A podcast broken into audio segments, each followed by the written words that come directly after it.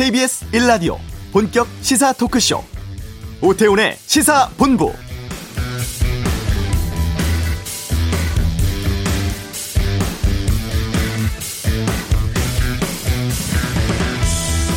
코로나19는 우리 삶의 많은 것들을 바꿔놨습니다. 그리운 사람을 만나기도 힘들어졌고 가보고 싶은 곳 마음대로 가볼 수도 없게 됐습니다.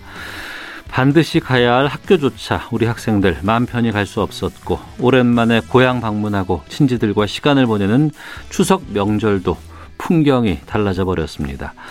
정부는 코로나19 확산에 이번 연휴가 가장 큰 고비가 될 수 있다고 보고 앞으로 2주간 특별 방역 기간으로 설정해서 국민들께 이동 자제해 달라고 당부하고 있는데요. 이미 여러 번 경험을 했습니다만 코로나19의 확산은 한순간입니다. 단 하루 다수의 사람이 모이는 것으로 걷잡을 수 없는 확산세가 시작되기도 합니다.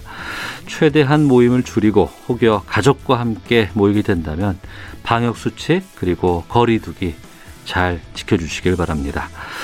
오태훈의 시사본부 추석 연휴를 맞아서 오늘과 내일 이틀 동안 특집 방송 준비를 했습니다. 코로나19로 달라져 버린 우리 사회. 지금 어떤 상황이고 앞으로 어떻게 준비하고 대처해야 할지 알아보도록 하겠습니다. 오늘 첫 시간으로 일부에서 박승 전 한국은행 총재 모시고 경제 분야 살펴보겠고요. 2부에서는 코로나가 바꿔놓은 우리 문화, 예술, 공연, 여행 분야에 대해서 진단해보는 시간 갖도록 하겠습니다. KBS 일라디오 오태훈의 시사본부 지금 시작합니다. 네, 코로나19라는 정말 어, 한 번도 경험해보지 못한 시대를 살고 있습니다. 그리고 이것이 언제까지 계속될지도 지금은 알 수가 없습니다. 코로나19 이후에 우리가 만나는 세계는 얼마나 달라질지, 그리고 그 세계를 만나기 위해서 우리가 어떤 준비를 해 놔야 될지 추석 특집으로 오늘 첫 번째 시간 갖도록 하겠습니다. 코로나19로 가장 큰 타격받는 분야가 바로 경제가 아닐까 싶습니다. 이 거리두기 때문에 많은 소상공인들이 피해를 입고 있고 또 회사원들도 지금 무급 휴직 등으로 고통받고 있습니다. 우리 경제 지금 어떤 상황이고 앞으로 코로나19 이후에는 어떤 방향으로 가야 할지 여기 해안을 얻고자 귀한 분 모셨습니다. 박승 전 한국은행 총재와 함께 말씀 나누도록 하겠습니다. 어서 오십시오. 네, 안녕하십니까. 예. 스튜디오까지 오셔서 참 고맙습니다. 예. 코로나19가 이렇게 길어질 줄은 모르셨죠? 아, 아 저도 그랬어요. 예. 네. 어떻게 지내고 계세요? 잘 지내고 있어요. 밖에도 잘 못 나가고. 어. 어, 그렇지만 건강도 괜찮습니다. 네, 그러시군요. 제가 그 박승 총재님 간단한 이력을 좀 청취자 여러분들께 소개를 하고 예, 말씀을 예, 예, 시작하도록 예. 하겠습니다. 중앙대 경제학과 교수 출신이십니다. 전두환 정부부터 그 박근혜 정부를 제외한 모든 정권에서 중용되신 원로 경제학자십니다. 노태우 정부 때 대통령 경제수석 비서관, 건설부 장관 지내셨고 김대중 노무현 정부 시절에는 한국은행 총재를 지내셨습니다. 그리고 문재인 대통령 대선 후보 시절에 싱크탱크의 경제정책자문위원장으로 현 지금 정부의 경제정책의 밑그림을 그리신 분인데요. 추가적으로 제가 좀 더 소개를 해야 될 부분이 있을까요, 총재님? 없습니다. 괜찮으세요? 예. 그, 이 질문 또 드려봐야 예, 될것 예. 같습니다. 어, 총재님께서 노후에 쓰실 최소한의 생계비를 제외하고 전 재산 10억 원을 모교에 기부를 하셨습니다. 모교인 김제 백석 초등학교에 기부를 하셨는데 이게 지금 큰 화제를 지금 불러 모으고 있습니다. 이렇게 많은 분들이 관심 가질 거라고는 좀 생각하셨어요? 그 사실 그럴 만한 일이 아니었다고 저는 보고 있어요. 네. 제가 백석 초등학교에 그 기부금을 전달을 했는데 네. 그 학교에서 그걸 교육청에 보고를 했다고 그래요. 네 네. 그러니까 또 교육청에서는 전주에 있는 도교육청에 이제 그 보고를 해서 예, 예. 도교육청에서 이제 기자실에 이거를 이제 에, 알린 것 같아요. 예, 예. 이제 그런데 이건 뭐 별것도 아니고 그런데도 이제 이 코로나 이 사태로 좀 침체한 분위기여서 그런지 음. 어 우리 언론에서 이걸 조금 크게 이걸 받은 것 같아요. 그래서 예, 예, 예. 저로서는 좀 어떻게 쑥스럽기도 하고 그렇습니다. 어. 사실은 아무것도 아닌데. 굳이 알리고 싶지 않으셨나 봐요. 아니, 전 뭐 이게 그냥 보낸 거죠. 거기다가. 어. 그런데 그 뒤에 어, 신문도 어디 적게 낸 게 아니고 여러 신문에서 받아서요. 예, 예. 어. 좀 당혹스러웠습니다. 예. 그만큼 많은 분들께서 귀감이 되겠다라고 생각해서 아마 언론에서는 좀 글쎄요. 쓴 것이 아닌가. 글쎄요. 예, 싶은 생각이 드는데 재산 기부하신 것이 이번이 처음이 아니세요. 어우, 돈 액수도 너무합니다. 이게 총 25억 원에 이르는 재산을 지금 자녀분께서 오남매신데 예, 예, 예. 물려주지 않고 다 기부하셨어요? 아시다시피 제가 경제학자 아닙니까? 예, 예. 그런데 제가 아주 시골 농촌에서 어렵게 자라고 어렵게 공부를 했거든요. 예, 예. 이제 그렇게 공부를 하고 이제 경제학자로서 이제 지내면서 이제 우리 경제를 이렇게 보면서 느끼는 바가 많았습니다. 아. 그것은 이제 우리 이 자본주의 사회에서 이 많은 사람들이 이 남이야 어쨌든 수단 방법 가리지 않고 나만 잘 살면 된다. 네. 이런 이런 자세로 음. 어, 말하자면 각축전을 네, 네. 아, 그런 그, 그 무한 경쟁을 하다 보니까 예, 예. 우리 사회 스트레스만 쌓이고 사회 갈등은 커지고 예. 이제 부는 세습되고 어. 어 그래서 빈부격차는 커지고 예. 그래서 이렇게 우리 사회가 꼭 돼야만 하는가? 이거 다른 이걸 좀 어, 함께 잘 사는 길은 없는가? 그런 자본주의는 없는가? 네. 사실은 그런 고민을 많이 했어요. 제가 예, 예. 미국에서 예. 공부할 때도. 어. 이제 그러면 함께 잘 사는 사회를 만들자면 예. 우리 자본주의 사회에서 가장 혜택을 많은 많이 보는 사람들이 부유층 아닙니까? 그렇죠. 예, 예. 그러니까 이 혜택을 많이 보는 부유층들이 어. 그 소외된 사람들을 음. 보듬고 어, 배려하고 예. 어, 그렇게 해야만 되겠다. 음. 그리고 기부를 대부분 이제 학교에 하셨어요. 네네. 네. 특별한 이유가 있습니까? 물론 제가 이제 교육에 특별한 관심이 있는 건 사실이죠. 대학 네. 교수니까. 그런데 예, 서울대학도 저의 모교입니다. 음. 그렇지만 거기는 내가 아, 돕지 않아도 도울 손에 많아요. 예, 예. 그래서 제가 거기는 조금만 내가 보냈습니다. 음. 그리고 그보다는 일이 공고가 더 힘이 들고 네. 그래서 거기는 그보다 조금 더 보냈고 어. 제일 많은 이제 그나마 돈을 이제 백석 초등학교에 제가 보냈는데 네, 그 네. 도서관 짓고 이번에 장학기금 만들고 하는데 거긴 나름대로 이유가 있습니다. 예. 제가 그 어, 자라, 자라면서 그 학교를 다닐 때 어려서부터 농사일, 밭일, 논일, 뭐 뗄감 마련하는 일 전부 하면서 초등학교 다녔어요. 네. 그리고 제가 그 학교를 다닐 때는 에, 수백 명이었습니다. 학생들이. 많았죠. 예. 예, 예. 그런데 이제 뭐 한 20년 전인가 이제 고향에 이렇게 가서 보니까 음. 고향 마을에는 어린이 울음소리 끊친 가 오래됐고 예. 학생이 한 명도 없어요. 예, 예. 그리고 그 저희 모교 초등학교는 학생이 없어가지고 폐교육에 어. 있다는 겁니다. 예. 그래서 어떻게 우리 마을과 이 학교의 어린이들이 뛰어노는 그 모습을 볼 수 없을까? 아. 그래서 이제 그때부터 돕기 시작한 거예요. 그 예. 오래 전부터 이제 아. 이런저런 해서 이제 뭐 처음에는 매년 천만 원 정도 보내다 그 다음엔 도서관 짓고 어떻고 음. 해서 이번에 이제 해서 이렇게 해서 근데 다행히 지금 와서는요. 아, 예. 그 학교가 모범 학교가 됐습니다. 아, 그래서 아, 도시에서 학생들이 몰려와서 예. 정원 초과가 되고 아주 활력을 되찾고 있는 모습을 보고 예. 아주 큰 보람을 느낍니다. 아. 아, 내가 참 잘했구나 예, 예. 그런 생각을 합니다. 그 말씀은 지금 우리나라에 참 많은 학교들, 특히 이제 지역에 있는 학교들이 위기를 맞고 예, 있는데 예, 예. 거기도 관심을 갖고 투자를 하고 계속해서 여러 가지 지원들이 되면 그 학교, 그 지역도 살아날 수 있다는 증거가 될수 아, 있겠군요. 물론이죠. 예, 예. 지금 그 학교는요 교육 시설이나 내용이나 음. 서울의 어떤 초등학교보다도 훌륭합니다. 네. 가령 정원에는 천연 잔디가 깔리고 어. 도서실에서는 일 일이 그 선생님들이 개인 지도를 하고 예, 예. 그리고 거기는 이제 그 인성 교육을 또 도덕 교육을 많이 해서 예. 어그 어린이들이 빵 만드는 일, 어. 또 목공하는 일 이런 것까지 합니다. 직업 예. 교육까지 함께 어려서부터 해서 예. 어 소문이 났죠. 그 아. 학교가 그 잘한다. 그래서 이제 도시에서 학생들이 이제 그 몰려오는 거죠. 아, 알겠습니다. 저희가 추석 특집으로 내일은 유은혜 교육부총리를 네. 모시고 이제 코로나 이후에 교육 상황에 대해서 인터뷰를 할 건데 예. 이 내용도 좀 알려드려야 되겠네요. 알겠습니다.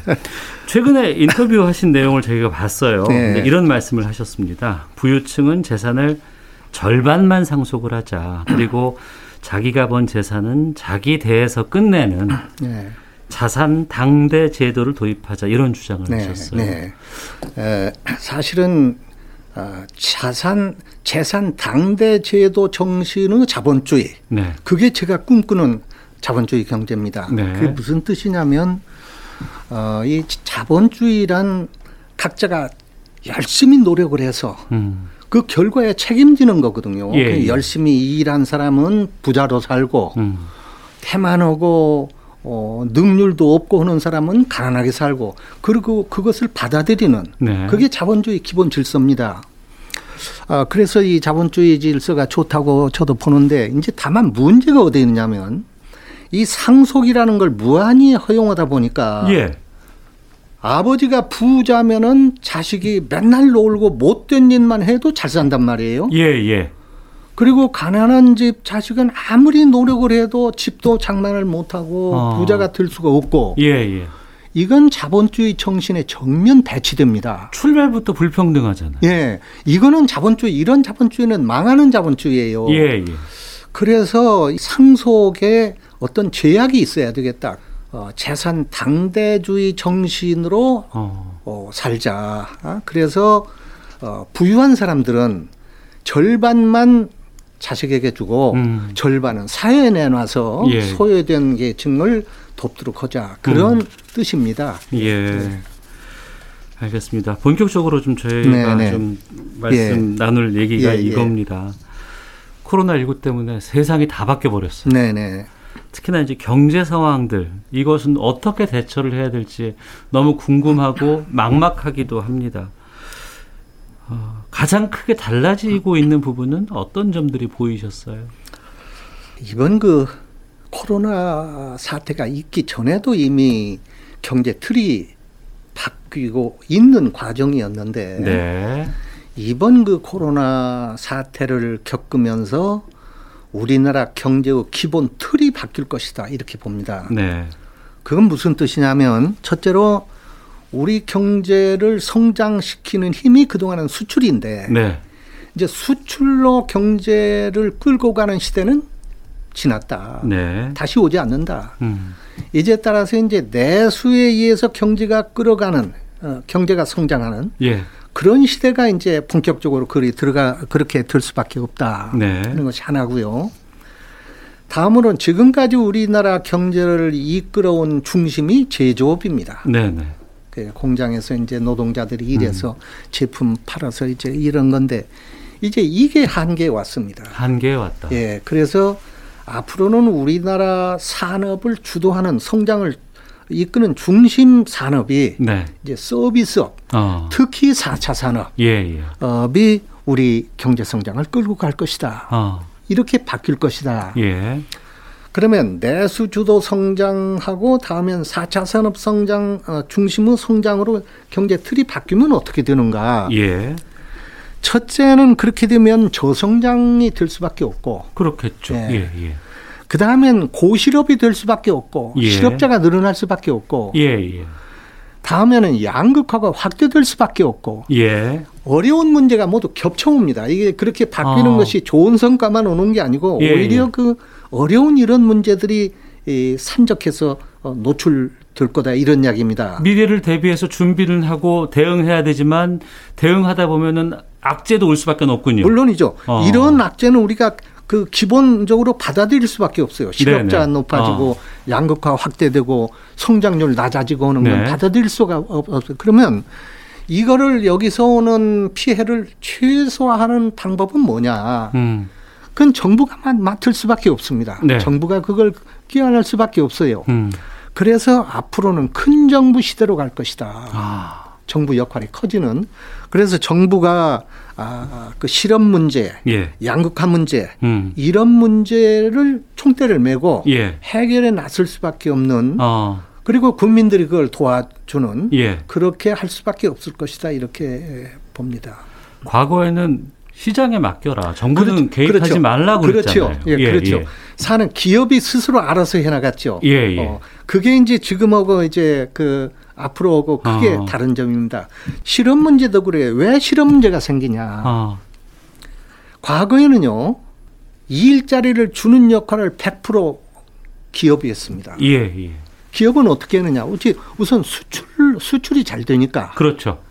수출을 하려면 국내 투자를 해야 돼요. 예. 이게 구- 국내 투자를 하다 보면 노동력을 쓸 수밖에 없어요. 네. 고용, 일자리를 주지 않습니까? 음. 그나마 그때는 저임금이었으니까. 예. 그러니까 사람들을 많이 쓰면은 자연히 가게가 든든해집니다. 가게로 네. 돈이 가잖아요. 어. 그래서 이른바 과거에는 소위 산업화 시대에는 음. 정부가 가만히 있어도 네. 기업이, 알아서 하면 기업이 알아서 하면 그게 소위 저 낙수, 낙수 효과, 효과. 낙수 예, 예. 효과라고 그러죠. 이 예. 낙수 효과 시대가 아, 바로 그런 겁니다. 과거에는. 기업이 알아서. 예. 근데 지금 아까도 이야기했지만 수출이 이제가 안 되고 어. 이제 내수로 성장하면은 예.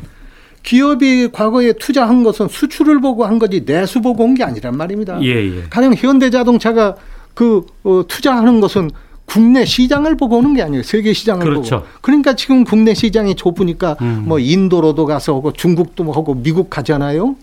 그냥 수출길이 막히니까 기업이 투자를 못 해요. 네. 기업이 나빠서가 아닙니다. 국내 음. 투자해봤자 수지가 안 맞아요. 네, 예. 투자를 안 하니까 일터가 안 나와요. 음. 그러면 일터가 안 나오니까 가게가 아, 그 일자리가 없어지니까. 일자리가 없고 예, 소득이 예. 줄어들고 가게가 어. 빈곤해지는 거죠. 예. 그러면 이걸 어떻게 하나요? 정부가 또 정부가. 나서서 어? 지금 정부가 어떻게 보면 많이 욕을 하지만 그 어. 욕할 일이 아니에요. 그래서 기업이 다 못하니까 정부가 나서서 뭐 이것도 해주고 저것도 해주고 그럴 수밖에 없는 알겠습니다. 세상이 그렇게 달라지고 있다 그런 이야기예요. 그러면 이제 그 질문으로 넘어가 예. 볼게요. 정부가 나서서 이제 또 일자리가 줄 수밖에 없다고 예, 하니까 예. 정부가 나서야 되고 예, 예. 최근에 얘기가 되는 게 이제 기본소득이라는 게 도입돼야 된다라는 예, 예. 주장이 많이 나오고 예, 있습니다. 예, 예. 여기에 대해서도 좀 말씀을 해주세요. 기본소득이라는 개념이 예, 나왔는데 사실은 우리 국민들이 그게 뭔지 잘 모르는 경우가 많습니다. 예, 이게 왜 이 문제가 생기느냐면요. 지금 이야기하다시피 투자를 안 하니까 고용도 줄어든다. 예, 그러니까 이 일자리가 줄어드는 거 아닙니까? 네, 근데 여기에 더해서 또 큰 문제가 생겨 있습니다. 디지털화입니다. 디지털화. 예. 어, 점점 생산이 예, 사람의 손을 떠납니다. 그렇습니다. 과거에는 물건 만들 때 전부 사람 손으로 했잖아요. 포장도 다 하고 예, 다 예. 했죠. 전부 예, 사람 손으로 했죠. 예, 예. 더군다나 농촌에 그냥 무한한 노동력이 있기 때문에 예. 값싸게 그 사람들 데려다가 전부 이걸 했잖아요. 예, 근데 이게 그동안에도 많이 이게 성력화 말하자면 노동 전략이 일어났죠. 음. 가령 사람이 삽으로 공사하던 걸 지금은 어그 건설 예, 예. 장비가 하고, 하고, 뭐 예. 이, 이러면서 많이 이제 줄어들었어요. 그런데 결정적으로 또 나타난 게 뭐냐면 이제 로봇하고 예, 인공지능이 앞으로는 예. 본격적으로 나서고 있는 거예요. 예. 심지어 앞으로는 그 변호사 일까지 인공지능이 하겠다는 거 아닙니까? 뭐 그렇습니다. 그러면 그 다가오는 것도 생각보다 많이 빨라요. 예, 예. 그러면 심지어 그 뭐야 그 저 운전도 어? 자, 로봇 택시가 한다 그러고. 어, 로봇가 하면은 예, 아 예. 그 기사들도 다 없어질 거 아니에요. 예, 예. 앞으로 이와 같이 이런 세상이 바짝 지금 다가오는데 음. 이렇게 되면은 이 세상이 어떻게 되느냐. 가령 예를 들면 100명이 있을 때 10명만 일하고 90명은 일자리가 없는 거예요. 할 네. 일이 없어요. 물론 어. 당장 그렇다는 건 아닙니다. 네, 네. 그 그런 쪽으로 간다는 거예요. 음. 그러면 소수가 일하고 국민 다수는 실업자가 돼서 놀 때 네. 그러면 그 다수가 그러면 어떻게 먹고 사느냐. 이 그렇습니다. 일은 안 하는데. 예, 예? 예. 그러면 그것을 그러면 결국은 정부가 떠맡을 수밖에 없는데 정부가 음. 떠맡는다는 것은 일하는 사람한테서 어 걷어다가 그 사람들을 먹 먹여 살리는 뭐 그런 방법밖에 없는데 네. 이게 하나둘이래야 말이 다수가 그 어, 혜택을 받아야 할 이런 음. 입장이면 예.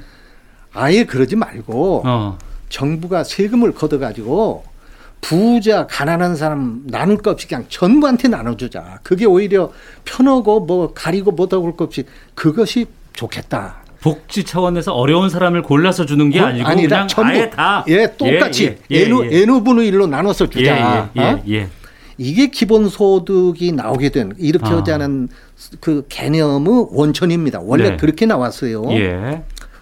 근데 이제 물론 우리 입장은 이제 그 선진국에서 나온 이야기가 우리는 아직 멀었죠. 그 음. 이제 그렇지만 선진국에서 이 문제가 나와서 이걸 시험을 해본 겁니다. 네, 네. 그래서 가령 예를 들어서 스웨덴이라든가 음. 덴마크 이런 데는 시범 실시를 해봤어요. 네. 해보니까 안 되는 거예요 이게. 안 된다. 예. 그리고 스위스 같은 데서는 국민 투표에 붙였어요. 그랬습니다. 이거 예. 할 거나 말 거나 예, 예. 국민 다수가 안 부결됐습니다. 한다고 그래서 부결됐잖아요. 예, 예. 그러니까 선진국에서도 지금 이게 안 되는 겁니다. 하나. 아. 그러니까 그 어떤 경우에 특수한 경우에 그런 개념을 원용할 수는 있지만 최근에 1차 재난지원금을 뭐, 뭐 그런 그것도 일종의 했죠. 그런 예, 거죠. 예. 그러나 보편적인 정책으로서는 아직은 아직은 선진국에도 안 맞다. 어. 더군다나 한국의 경우에는 음. 지금 전혀 그런 문제를 꺼낼 입장이 아닙니다. 아, 앞으로 이제 그래요? 훨씬 나중에 어떤 아, 중장기적인 과제로서는 아, 알겠습니다. 자, 코로나 이후의 세상을 모색해보는 추석 특집 첫 번째 시간으로 박승 전 한국은행 총재님 모시고 코로나19 이후의 경제에 대한 이야기 말씀 나누고 있는데요. 아, 지금 여러분께서는 KBS 제일 라디오 오태훈의 시사본부를 함께 듣고 계십니다.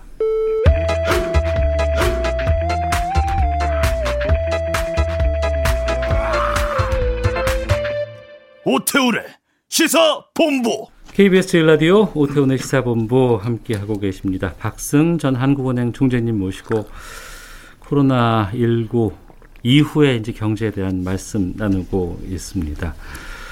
어, 코로나19 이후에 이제 경제 변화 중에 수출이 아닌 내수로 성장하는 이 말씀을 해 주셨어요. 네, 네, 네. 어, 우리 일정 정도의 규모, 네. 인구 네. 이런 걸 봤을 때 내수로 우리가 성장할 수 있을까요?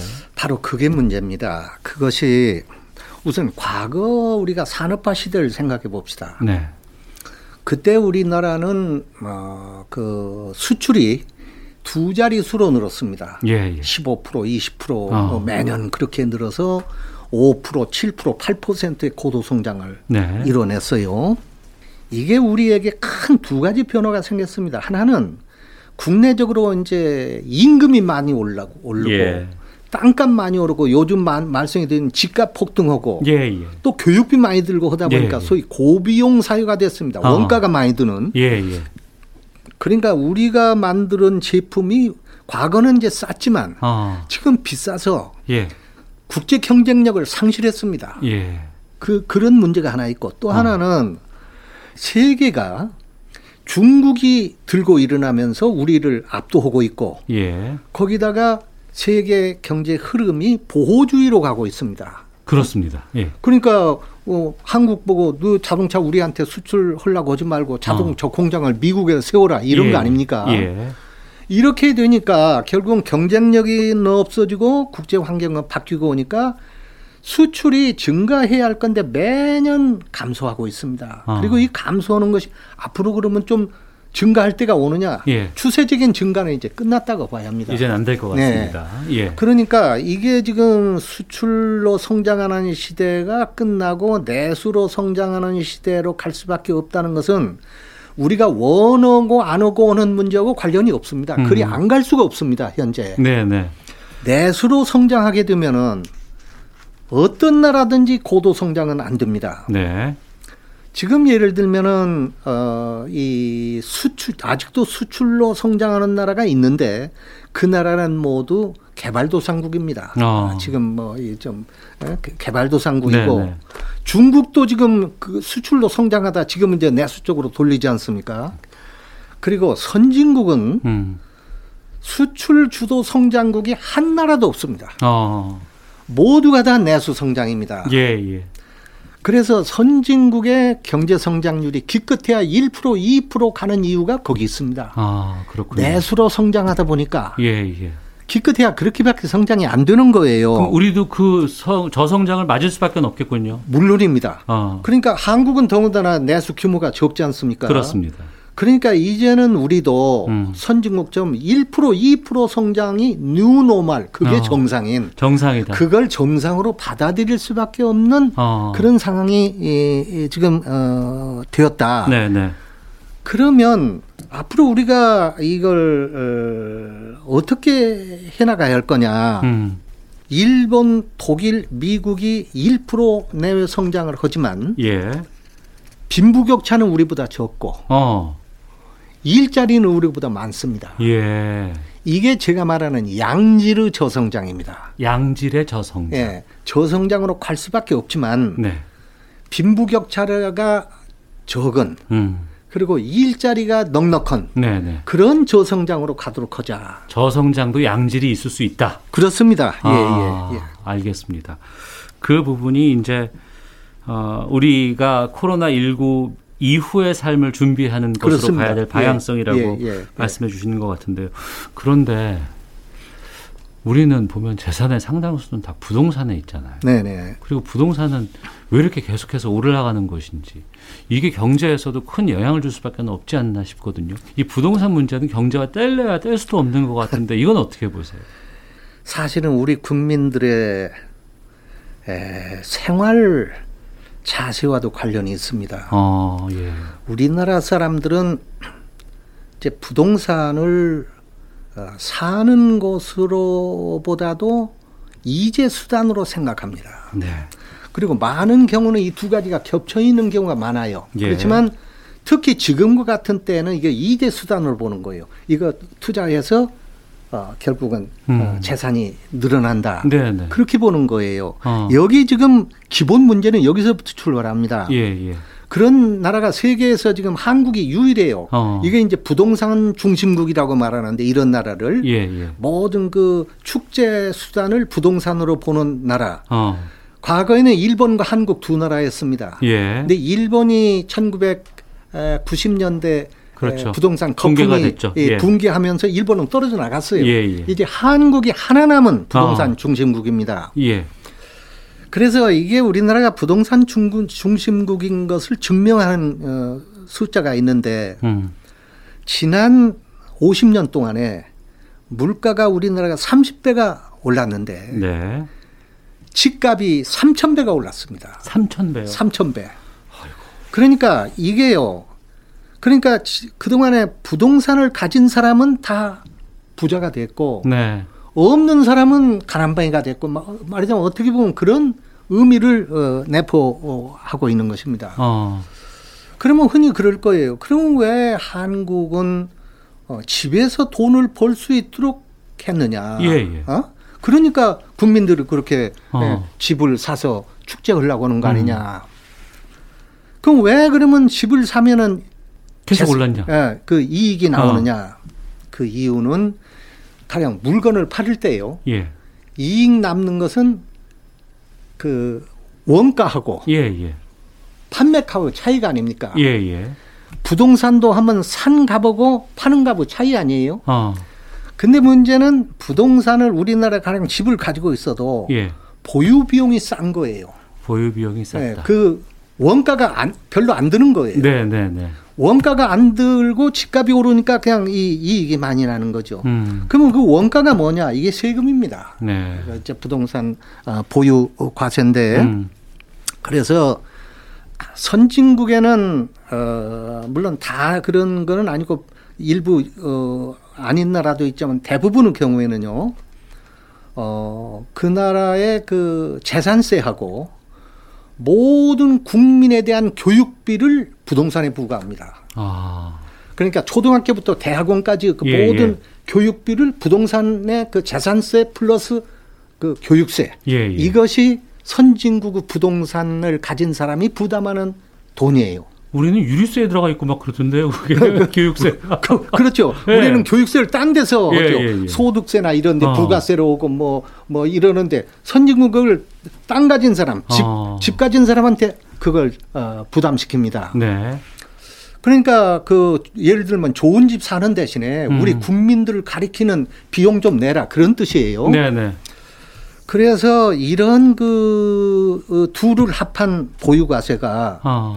집값에 싼 데는 1%, 네. 비싼 데는 3%입니다. 음. 그 나라마다 이 차이가 있는. 그러니까 가령 이제 쉬운 예를 들면은 네. 가령 우리나라에 시가 10억 원짜리 집을 가지고 있다고 한다면 예. 선진국은 대체로 음. 연간 1,500만 원을 냅니다. 이 두 가지를 합한 것을. 그럼 한 1.5% 되겠군요. 예. 1.5%죠. 예, 예, 예. 어. 그런 정도는 우리나라는 지금 아마 3, 400만 원 될 겁니다. 예, 아, 예, 그, 그게 맞습니다. 그, 그 10억 원짜리를 아. 부부가 함께 공동명으로 돼 있으면 그렇게도 안 되고. 안, 안 줘요. 예, 예. 예, 예. 그러니까 3, 400만 원 잘해야 3, 400만 원. 그러니까 음. 선진국은 한 어, 3분의 1에서 5분의 1밖에 안 됩니다. 우리나라 그 원가가 그렇게 싼 거예요. 이 예, 집을 예. 가지고 있는데. 어. 그리고 특히 저 어, 유의해야 할 거는 음. 선진국은 그 다주택이냐 아, 뭐 어, 노후 일가구 일주택이냐 그 가리지 않습니다. 아, 그래요? 그런 집에 살면 이런 아. 땅 이런 집에 살면 네. 누가 살든 이 돈을 내라. 그러니까 음. 그 집에 대해서 부과하는 거지. 네, 네. 그 집에 사는 사람에 부과하는 게 아니에요. 어. 그러니까 누구든지 국토를 점하고 집을 점 비싼 집을 사면은 음. 그만큼 어, 그 세금을 내는 거예요. 네, 네. 이제 이래서 어, 우리나라에서 지금 그 이것이 치부 수단이 된 거고 음. 거기다가 특히 요즘에 그 부동산이 특히 지금 집값이 많이 오르고 오는 네, 거는 네. 우리나라 금리와 유동성하고도 관련이 있습니다. 시중에 남는 돈이 예. 떠도는 돈이 엄청 많다는 예, 금리가 나왔어요. 제로 수준 아닙니까? 예, 예, 저 예. 한국은행 금리가. 어. 그리고 엄청난 돈이 풀렸단 말입니다. 예.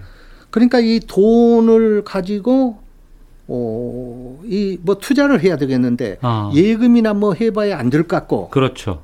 어, 주식을 하려는 주식은 잘 알지 못하겠고 예. 그러니까 이제 집이나 땅을 사는 거예요. 어. 그래서 어, 이렇게 되는데 저는 이게 조금 걱정이 되는 게요. 음. 이게 이제 부동산에 대해서 모두들 이렇게 또 집에 대해서 사람들이 투자를 하고 이제 해서 집값이 오르고 이제 땅값 오르고 하면은 네.